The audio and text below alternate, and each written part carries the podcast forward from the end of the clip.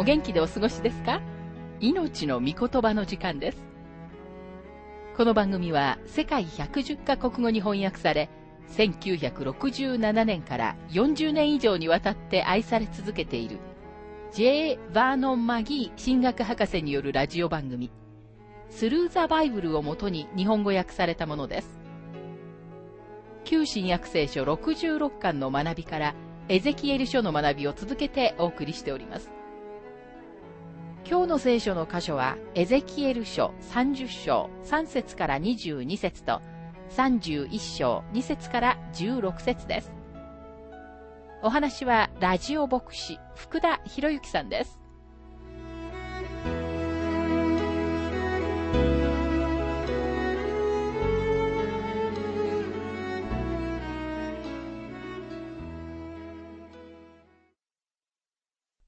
エゼキエル書30章の学びをしていますが、3節その日は近い。主の日は近い。その日は曇った日。諸国の民の終わりの時だ。エジプトでは曇った日は普通ではありませんでした。なぜならエジプトの地にはあまり雲はなく、年間2.5センチメートル以下の雨しか降らないからです。彼らは自分たちに必要な水はナイル川に頼っていました。ですから彼らは世界中の他のすべての動物と一緒にナイル川のワニも礼拝していました。諸国の民の終わりの時とありますが、確かに私たちは今、世界中の国々がいざこざを引き起こしている時代に生きています。4節剣がエジプトに下り、刺し殺される者がエジプトで倒れ、その富は奪われ、その元いが覆されるとき、苦主には苦痛が起きる。ほとんどの時には、この二つの国の間には、敵意と戦争がありましたが、時々エジプトとクシュ、エチオピアの間に同盟関係もありました。パロの娘の息子であったモーセは実際にエチオピアに対抗して軍隊を率いて遠征したのではないかと多くの保守的な学者たちが信じています。五節。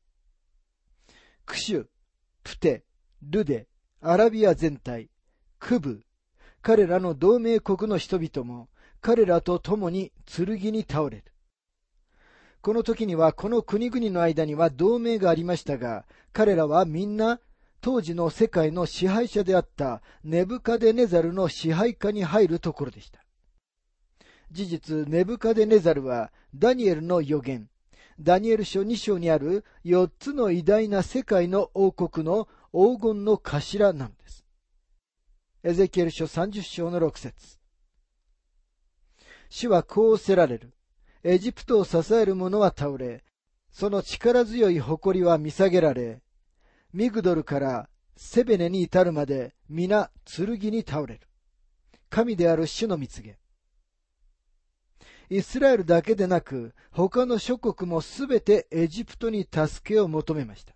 そして彼らはすべて一緒に裁かれるのです。12節私はナイル川を干上がった地とし、その国を悪人どもの手に売り、他国人の手によって、その国とそこにあるすべてのものを荒れ果てさせる。主である私がこれを語る。前にも見ましたが、ナイル川の三角巣には実際に様々な支流がたくさんありました。このとても豊かな地帯には運河もありました。その近くには、イスラエル人たちが最初にエジプトに来た時に入植したゴシェンの地がありました。私はナイル川を干上がった地とし、その国を悪人どもの手に売り、とありますが、エジプトは後にアレキサンダーの手に落ち、アレキサンダーが死んだ時には、彼が征服した国々を彼の将軍たちが取りました。それはエジプト人ではなく、ギリシャ人だったクレオパトラがエジプトを支配しました。他国人の手によって、その国とそこにあるすべてのものを荒れ果てさせるとありますが、エジプトは他国の支配のもとに入り、運河は埋め立てられました。そしてこのデルタ地域は今、全くの沼地になってしまっています。神様は確かにその地を荒れ果てさせると言われましたが、まさに今日そのようになっています。さて、ここにもう一つの素晴らしい予言が書かれています。エゼキエル書30章の13節神である主はこうおせられる。私は偶像を打ち壊し、ノフから偽りの神々を取り除く。エジプトの国にはもう君主が立たなくなる。私はエジプトの地に恐怖を与える。私は偶像を打ち壊し、ノフから偽りの神々を取り除くと書かれていますが、ノフとはメンフィスであり、エゼキエルの時代にはエジプトの偉大な町でした。この町はとても豊かな町で、偶像が大量にありました。道の両側に次から次へと偶像があったのです。偶像が町の装飾でした。メンフィスのように偶像を持っていた場所は他にはありませんでした。ここで神様はメンフィスから偶像を取り除くと言っておられます。メンフィスの遺跡の偶像の中で残されているものは、とても大きなラメセスの像だけでした。その像は仰向けに寝ており、その像を入れるために、その周りに建物が建てられました。メンフィスで残されているのはそれだけです。神様はご自分がなさると言われた通りのことを行われ、偶像を取り除かれたのです。またここには、エジプトの国にはもう君主が立たなくなると書かれていますが、エジプトにはもう王家の血筋はありません。またどんな支配者も偉大な人物と呼ばれることはありません。彼らは皆他の国々に助けと支援を頼らなければならないのです。15節私はエジプトの鳥で真に私の憤りを注ぎ、野の群衆を立ち滅ぼす。私はエジプトの鳥で真に私の憤りを注ぎと言われている真とは、ペルシウムのことで、今は完全に砂の中に埋まっています。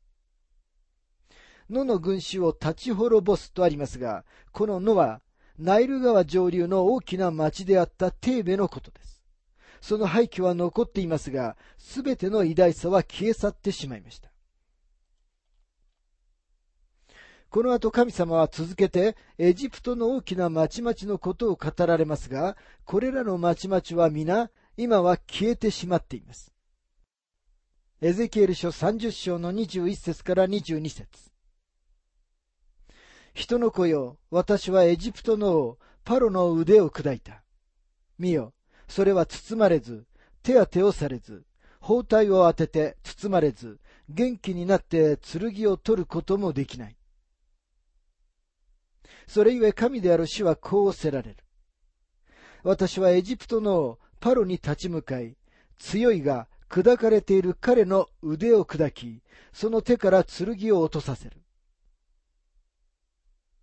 神様はもう一度エジプトが陥落すると述べておられます。エジプト人の支配者たちの肖像はいつでもその手に王の尺を持って描かれています。王の尺は彼らの権力の印でした。神様は、私はパロの腕を砕いたと言われます。砕かれた腕で王の尺を持つのは難しいのです。それは包まれず、手当てをされずと言われますが、バビロンはこれからエジプトを征服しようとしていました。そしてパロにはそれを止める力がないのです。このすべてのことは文字通りに成就しました。さて、エゼキエル書31章の学びに入りますが、この2つの章でエジプトの裁きに関する部分、29章から32章は終わります。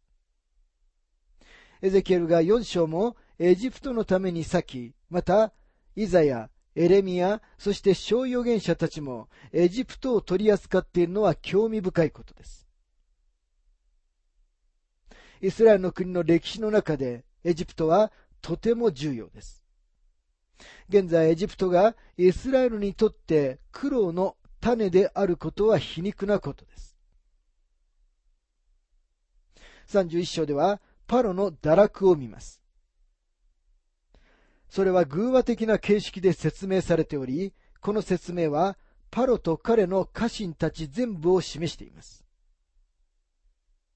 1節から9節はエジプトのパロの偉大さと栄光を示します。10節から14節にはエジプトの堕落が木の例えによって語られています。そして15節から18節には木が倒れたことに対する愛花とそのことによって世界の国々にもたらされた危機が書かれています。その時代にエジプトが滅ぼされたことは現在であったならアメリカ合衆国が一晩で破壊されたのと同じだけの影響がありました。ここまでの学びで、どれほどエゼキエル書が重要な書であるかがお分かりになったと思います。この書は、主の栄光と私たちの神様は、罪を裁かれる聖なる神様であるということを明らかにしています。さて、神様は憐れみ深く親切なお方です。神様は人類を愛しておられます。神様は人類の家族をお救いになりたいのです。神様は誰一人滅びることを望んではおられません。でも同時に神様は罪を裁かれます。神様は裁きをされるおつもりです。そしてもしあなたが神様の恵み深い申し出を拒否するなら、神様はあなたを助けることはありません。イスラエルに起こったこと、そしてエジプトに起こったことはまさにそのことです。エジプトは自分に与えられた光に基づいて裁かれました。エジプトはとても多くの光を与えられていたのです。エゼキエル書31章の2節人の子よ、エジプトのパロと彼の大軍に言え。あなたの偉大さは何に比べられよう。神様はエジプトの偉大さを認められました。この広大な王国はおそらく2000年以上にわたって世界を支配していました。エジプトは世界のための国葬地帯でした。なぜならこの地は降雨に頼る必要がなかったからです。毎年ナイル川が氾濫して彼らの作物に水を与えました。そのようにしてエジプトは強大な力を持つ国になったのです。3節見よ、アッシリアはレバノンの杉、美しい枝、茂った木陰、その竹は高く、その小勢は雲の中にある。神様は、私は北にある偉大な国、アッシリアを大きな杉の木になぞらえると言われます。さて、森には一本よりももっと多くの木があります。なぜなら、木一本では森はできないからです。アッシリアは他の木々よりもずっと上に立って支配していました。でも神様はアッシリアを滅ぼされました。このメッセージはパロと彼の民に届いたはずです。パロもまた大きな木です。彼はすべてのものを支配してきました。エジプトの民は偉大ですが、今、彼らは低くされようとしています。29章で見たように、エジプトは劣った王国になるのです。ですからエジプトが世界的な帝国になることはもう決してありません。31章の10節それゆえ神である死はこうせられる。その竹が高くなり、その小勢が雲の中にそびえ、その心がおごり高ぶったから。それゆえ神である死はこうせられるという言い回しは、この章の中の区分を表しています。この区分では、私たちは、パロが高慢でおごり高ぶったことを見ます。高慢は人間の心の中にあり、自分が危険のただ中にあることに気づかないようにさせるのです。11節私はこれを諸国の民のうちの力ある者の手に渡した。彼はこれをひどく罰し、私もその悪行に応じてこれを追い出した。歴史のこの時点では、諸国の民のうちの力ある者とは誰でしょうかそれは、バビロンのネブカデネザルです。エゼキエルはここでサタンのことを話しているのではないと思います。なぜなら、サタンは何年もの間、エジプトを自分のものにしていましたから、何も新しいことではないからです。もしこの力ある者がネブカデネザルであるという事実を確認したいのなら、ダニエル書を読んでください。ダニエルは、ネブカデネザル王に、あなたは黄金の頭ですと言いました。この人物の偉大さを超えるものは、これまで出現してはいません。私はこれを諸国の民のうちの力ある者の手に渡したとありますが、これとはエジプトのパロのことです。神様がエジプトを取り扱われるのです。神様はエジプトの悪のためにパロを追い出されます。12節こうして他国人、最も横暴な違法の民がこれを切り倒し、山々の上にこれを捨てた。その枝はすべての谷間に落ち、その大枝はこの国のすべての谷川で砕かれた。この国のすべての民は、その木陰から出て行き、これを振り捨てた。エジプトはその権力と繁栄を剥ぎ取られるのです。そのことは世界に大きなショックを与えたと思います。15節神である死はこうおせられる。それが読みに下る日に、私はこれを覆って深淵を藻に服させ、川をせき止めて豊かな水を乾かした。私がこれのためにレバノンを憂いに沈ませたので、野のすべての木もこれのためにしおれた。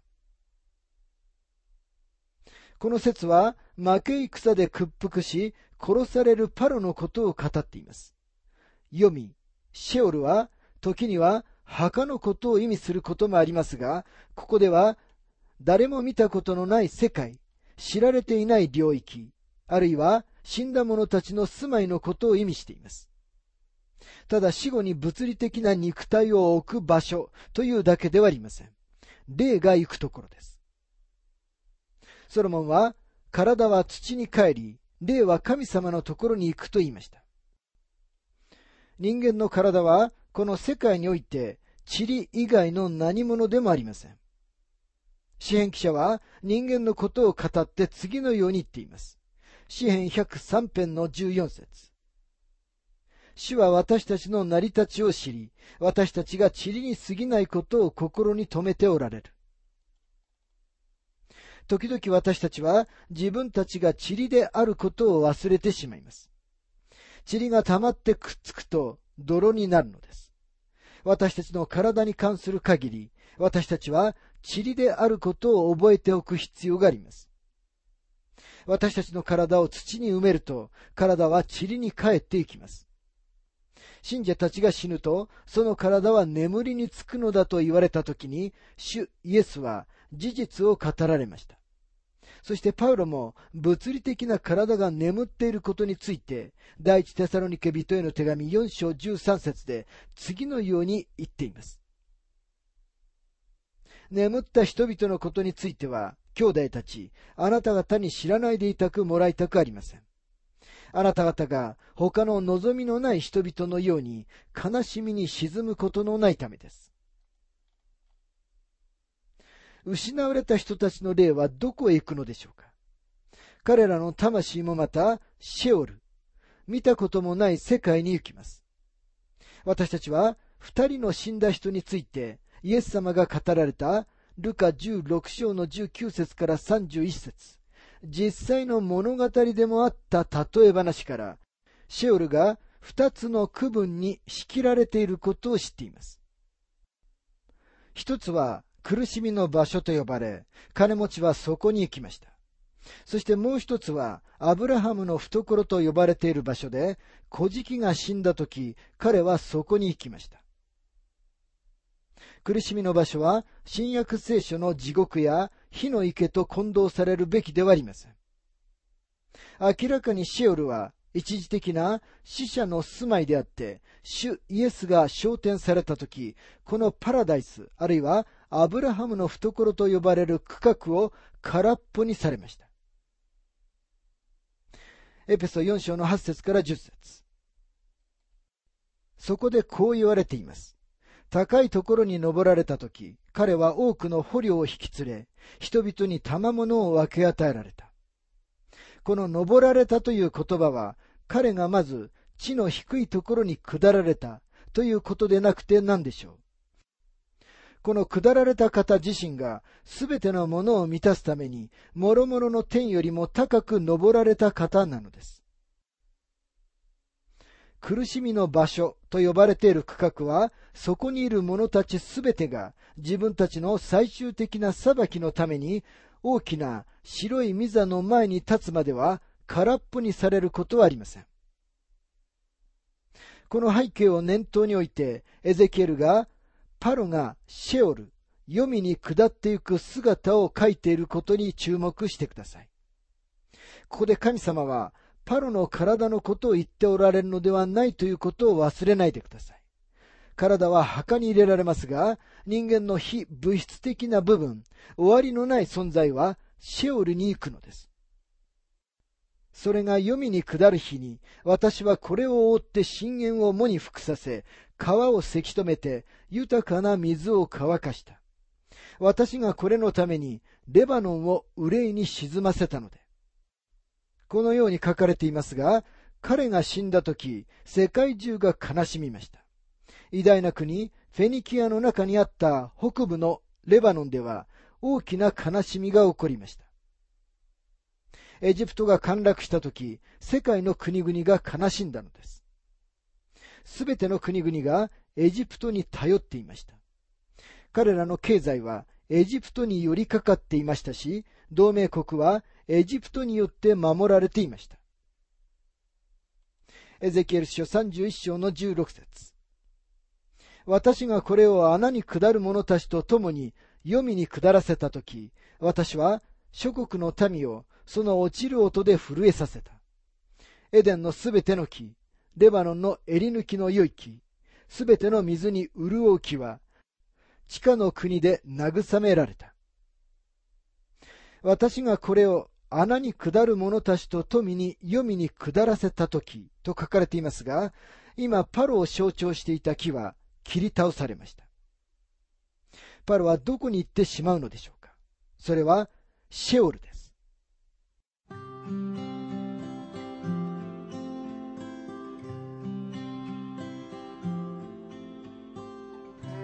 命の御言葉お楽しみいただけましたでしょうか？今回はパロに対する裁きというテーマでエゼキエル書30章3節から22節と31章2節から16節をお届けしました。お話はラジオ牧師福田博之さんでした。なお、番組ではあなたからのご意見、ご感想、また聖書に関するご質問をお待ちしております。お便りの宛先は、郵便番号592-8345大阪府堺市浜寺昭和町4-462浜寺聖書協会命の御言葉の係。メールアドレスは全部小文字で ttb.hbc.gmail.com です。どうぞお気軽にお便りをお寄せください。それでは次回までごきげんよう。